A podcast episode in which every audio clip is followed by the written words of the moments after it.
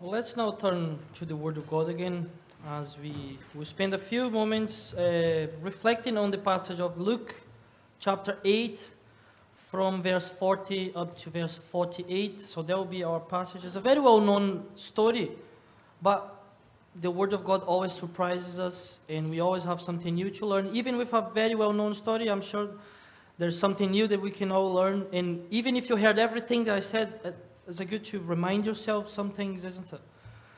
So let's read together Luke chapter 8 from verse 40.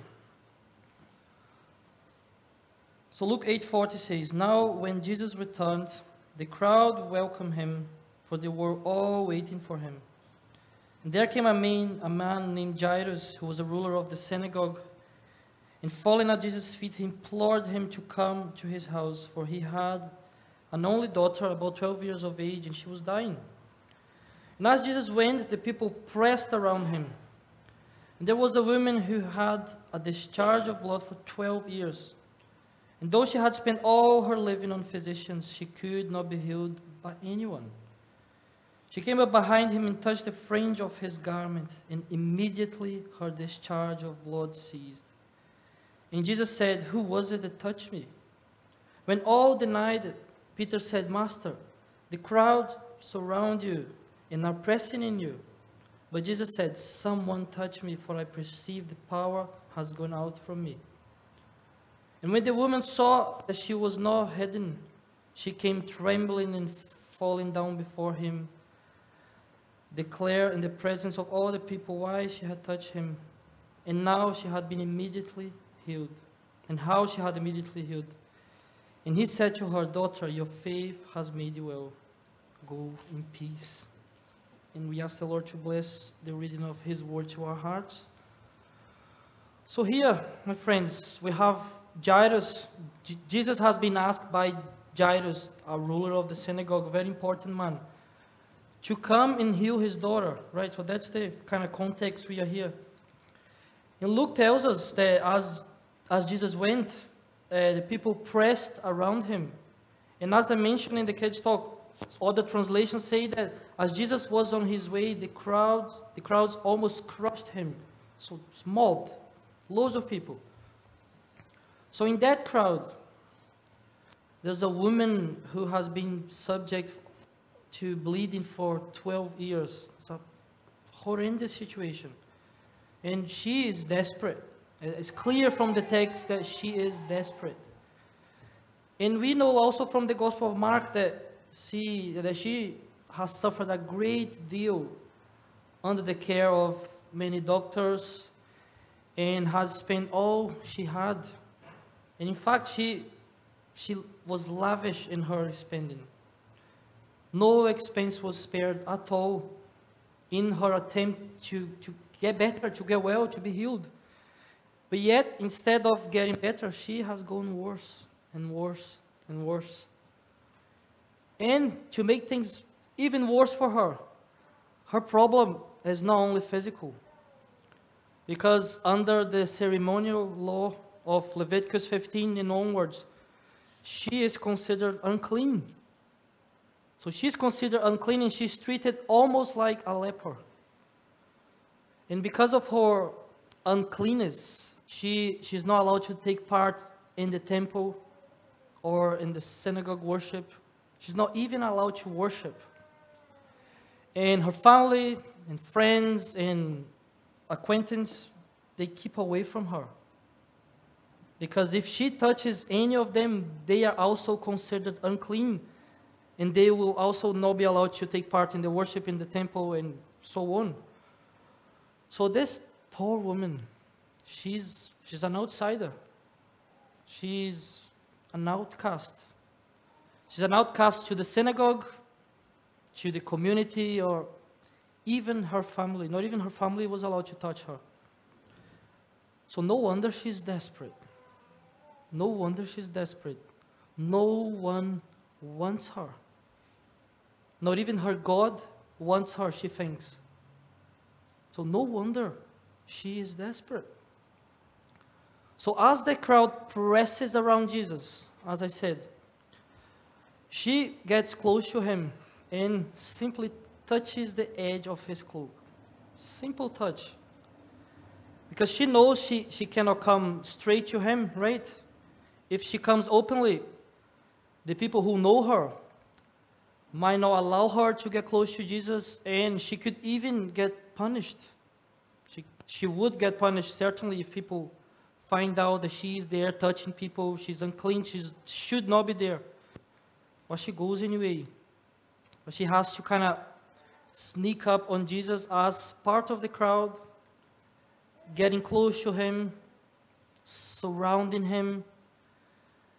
And additionally, I would imagine that she does not want the, the embarrassment of explaining her illness in front of thousands of people, in front of everyone. So she prefers the secret touch. That was her strategy.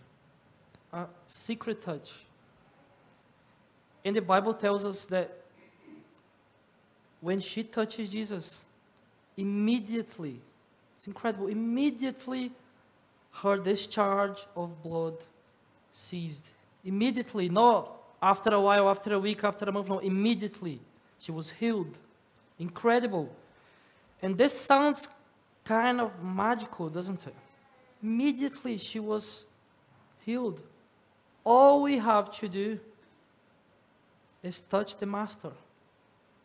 Touching the Master leads to the automatic flow of healing power from Him to the sufferer.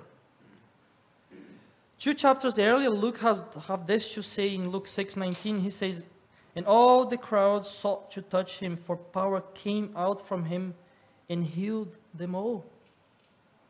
Again, it sounds like magic, doesn't it? But back to our text now quickly. The Bible is very clear here. Luke says, She came up behind him and touched the fringe of his garment. Then Jesus asks, Who touched me? Who touched me? And you know, my friends, Jesus did not ask this because he didn't know the answer. That's very clear. After all, he knows all things and see all things. And all that what all that woman did was to touch the edge of his cloak. And if you imagine this is not something an ordinary person would feel or be aware of. I don't think I would realize someone come behind me and like lightly touch the edge of my jacket. But Jesus knew someone did this. And he even knew who did it. Because he said, Someone touched me, for I perceive the power has gone out from me. So his question was, Who touched me? Again, Jesus, Jesus did not ask this out of ignorance. He did not ask this because he wanted to know the answer. Jesus asked this to make a point. Jesus asked this to demonstrate his grace and mercy, his wonderful grace and wonderful mercy. So let me get at this by asking you a question that might surprise you. So I want to ask you who really did the touching then? Who really did the touching? And our answer to this, our answer to this question, show that this woman's healing was not magical at all. Rather, it shows that the healing took place by grace and through faith by grace and through faith. So, who really did the touching? Again, Jesus says, Someone touched me, for I perceive the power has gone out from me. And let there be no mistake here, my friends. This is the power of the Lord. This is the power of the Lord he's talking about here. And the power of the Lord does not flow involuntarily from one person to the next. The power of the Lord is not summoned by magic. Man cannot call it whenever he wants. The power of the Lord cannot be manipulated, cannot be controlled. And we have a few examples in the Bible of people trying to manipulate God's power or to buy God's, God's power. And I'll give you a few examples. A few examples in the Old Testament. First, Numbers 22, there's two guys called Balaam and Balak, and they tried to do this. Four times they tried to summon down curses of God upon Israel. Then they discovered they cannot curse those who God has not cursed, and they cannot denounce those whom the Lord has not denounced. So they fail miserably trying to manipulate God's power here. Another example of the Old Testament Hophni and Phinehas, the uh, sons of Eli the high priest. They also tried to do this. They thought that if they took the Ark of the Covenant, the covenant into battle, the Lord would give Israel victory. They thought God's power and honor and majesty was tied to the box and could be controlled and manipulated, and they failed miserably too. One quick example from the New Testament, book of Acts, chapter 8. Do you remember Simon the sorcerer? He wanted to buy, buy the power of the Holy Spirit so that everyone on whom he lay hands may receive the Holy Spirit. And Peter condemned him for thinking that he could buy and control and manipulate the power of God. So, my point is, church, that God's power is never out of control.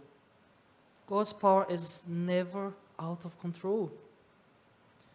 In our reading, the original Greek in its tense makes plain, makes it clear the power was deliberately sent out from Jesus and by Jesus.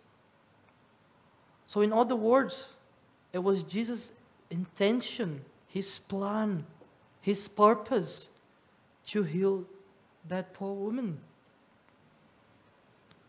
So, knowing what we know about the power of God, we have to say then that it was a case of Jesus touching the woman rather than the woman touching Jesus. And it was by grace, it was by grace that Jesus touched her with his power. Wonderful. It was by grace, pure grace, wonders, wondrous grace, beautiful grace that the woman was healed by the wonder working power of God. And not only did God's wonder working power flow to the woman by grace, but Jesus says it was also through faith. Notice what Jesus says to the woman, daughter, verse 48 Daughter, your faith has made you well. Daughter, your faith has made you well. She was healed by grace and through faith. Jesus touched her with his power, and by faith she embraced that power, she responded. And you know, by this time in, in his ministry, uh, lots of people have heard of Jesus. His reputation was growing, he was quite famous, and they follow him from place to place. Everywhere Jesus went, a big, massive gathering of people would follow him. In Luke 4, verse 40, tells us that now when the sun was setting, all those who had any who were sick with various diseases brought them to him. And he laid his hands on every one of them and healed them. One chapter after that says, uh, Luke 5:15, but now even more the report about him, about Jesus, went abroad, and great crowds gathered to hear him and to be healed of their infirmities. Luke chapter 6, one more example says, And he came down with them and stood on a level place with a great crowd of his disciples and a great multitude of people from all Judea and Jerusalem and the seacoast of Tyre and Sidon, who came to hear him and to be healed of their diseases. And those who were troubled with unclean spirits were cured. And all the crowd sought to touch him, for power came out from him and healed them all. So, my friends, everyone, it seems, wanted to touch and to be touched by Jesus. And this woman, this poor woman, obviously heard of Jesus. And when she hears that he is in her town, she decides that she has to touch him. Why? Because she believes that when she touches him, the power of God will make her well. She has faith that the power of God will make her well. It's not maybe. She was certain, she has faith, she was sure that the power of the Lord would make her well. So, after all, my friends, who really did the touching? And I would say that Jesus did by grace, and the woman did too by faith. And what happens? What happens when the power of God, by grace, through faith, flows from Jesus to this poor woman? Verse 48 again, Jesus uses the word peace. What a wonderful word. Jesus uses the word peace. He says, Daughter, your faith has made you well. Go in peace. Go in peace. You know, peace means wholeness. Peace means fullness. It means that is the Hebrew concept of shalom. This woman is made whole and full. And we can identify very quickly three areas in which the woman is given peace.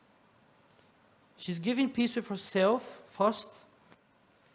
She's giving peace with her people, society she was living, and peace with God. So, first of all, she is giving peace with herself. Luke tells us that immediately, as we spoke about a few minutes ago, immediately her discharge of blood ceased. And remember, she, she has gone to doctors for 12 years. She spent a fortune trying to get better. She's probably broke now. And none of those doctors were able to do anything for her. But now, with a simple touch, with a simple touch, she is healed. What a blessed relief for this woman. Can you imagine? No more cramps, no more pain, no more agony, no more doctors, no more treatments. An instant miracle like that.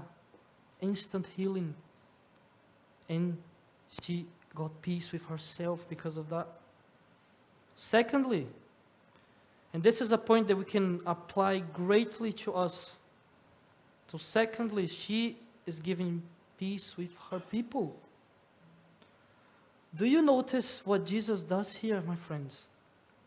He makes her do the one thing she does not want to do, which is exposure. He makes her to explain everyone, in front of everyone, her bleeding and her unclean condition. And you can imagine as she starts speaking, people shrinking away. I'm not going to touch her, she's unclean. But then she rushes, she rushes to add that she has been instantly healed. Do you know why Jesus do this? Jesus wanted the people in her town and synagogue and temple to know he wants her family and neighbors to know she is no longer unclean.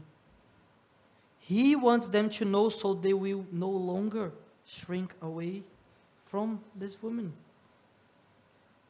He wants them to know so they will no longer treat her as an outcast. Jesus wants them to know so they will welcome her back and allow her to worship and to go shopping and visit people and do all the things she would like to do, but she wasn't able to do it for 12 years because of her bleeding. Jesus welcomes her back. Jesus treats her like one of his children. Do you realize what he calls her? He calls her daughter. She probably didn't hear this phrase for the last 12 years. No one would call her daughter. Jesus comes, and before everyone calls her daughter, Jesus treats her as someone important, someone significant, not someone to be avoided at all costs. Jesus stops in, to give her his undivided attention.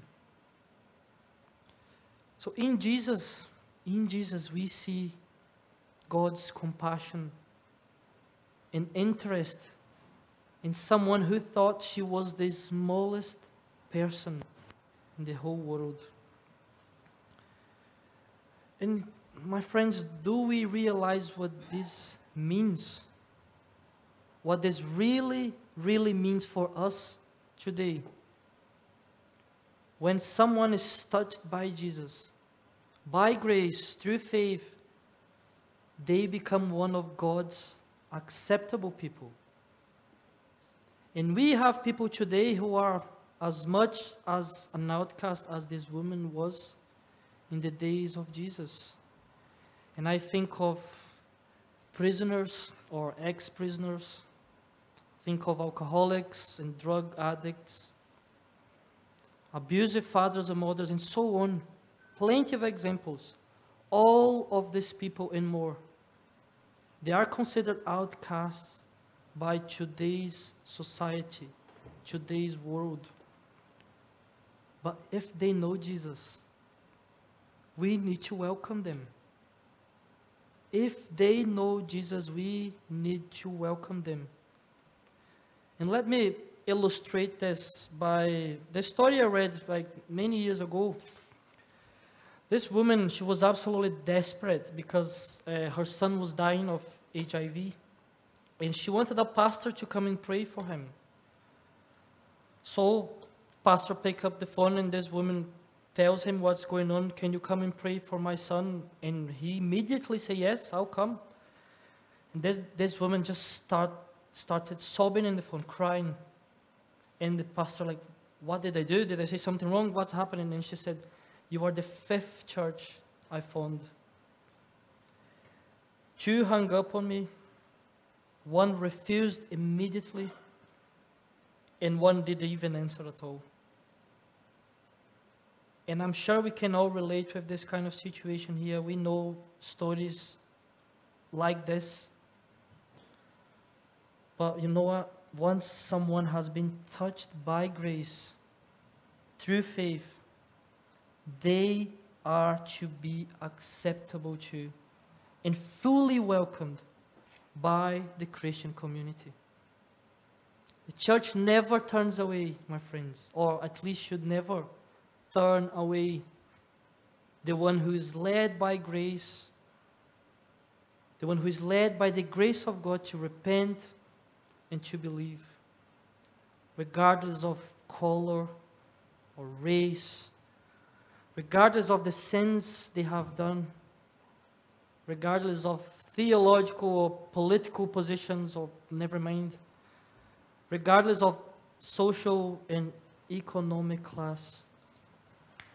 Once a person has been touched by grace through faith, they are to be accepted and welcomed by the church. That's the reality. And thirdly, Let's move quickly. The woman is also giving peace with God.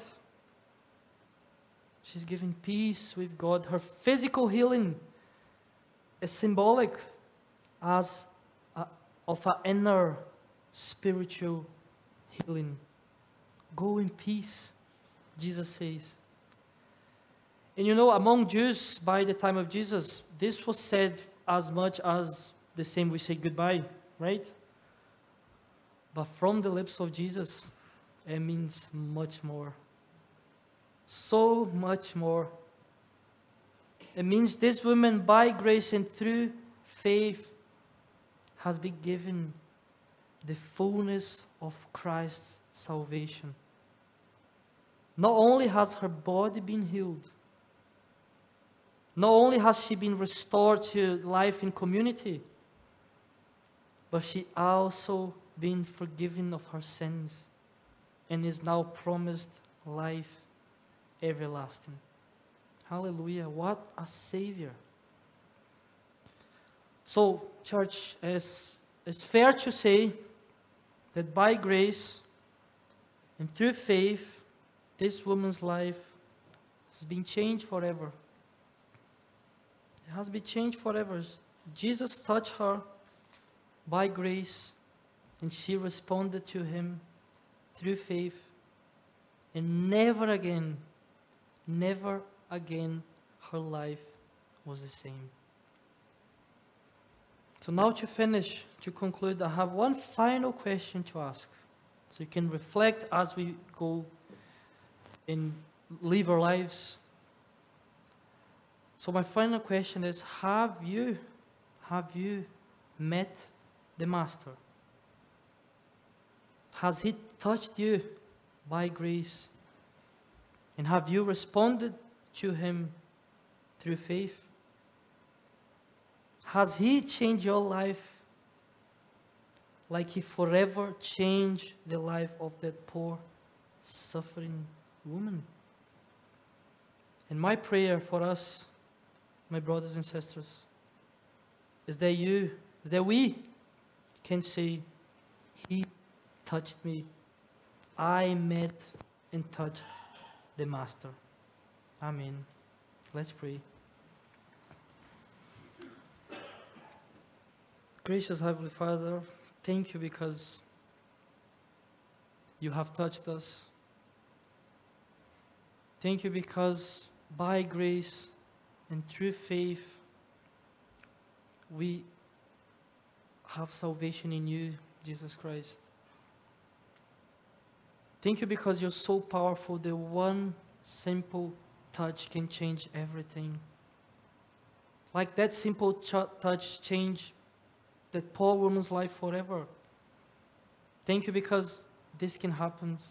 This can happen with us too, Lord. Thank you for being such a great God. Thank you for being such a wonderful God.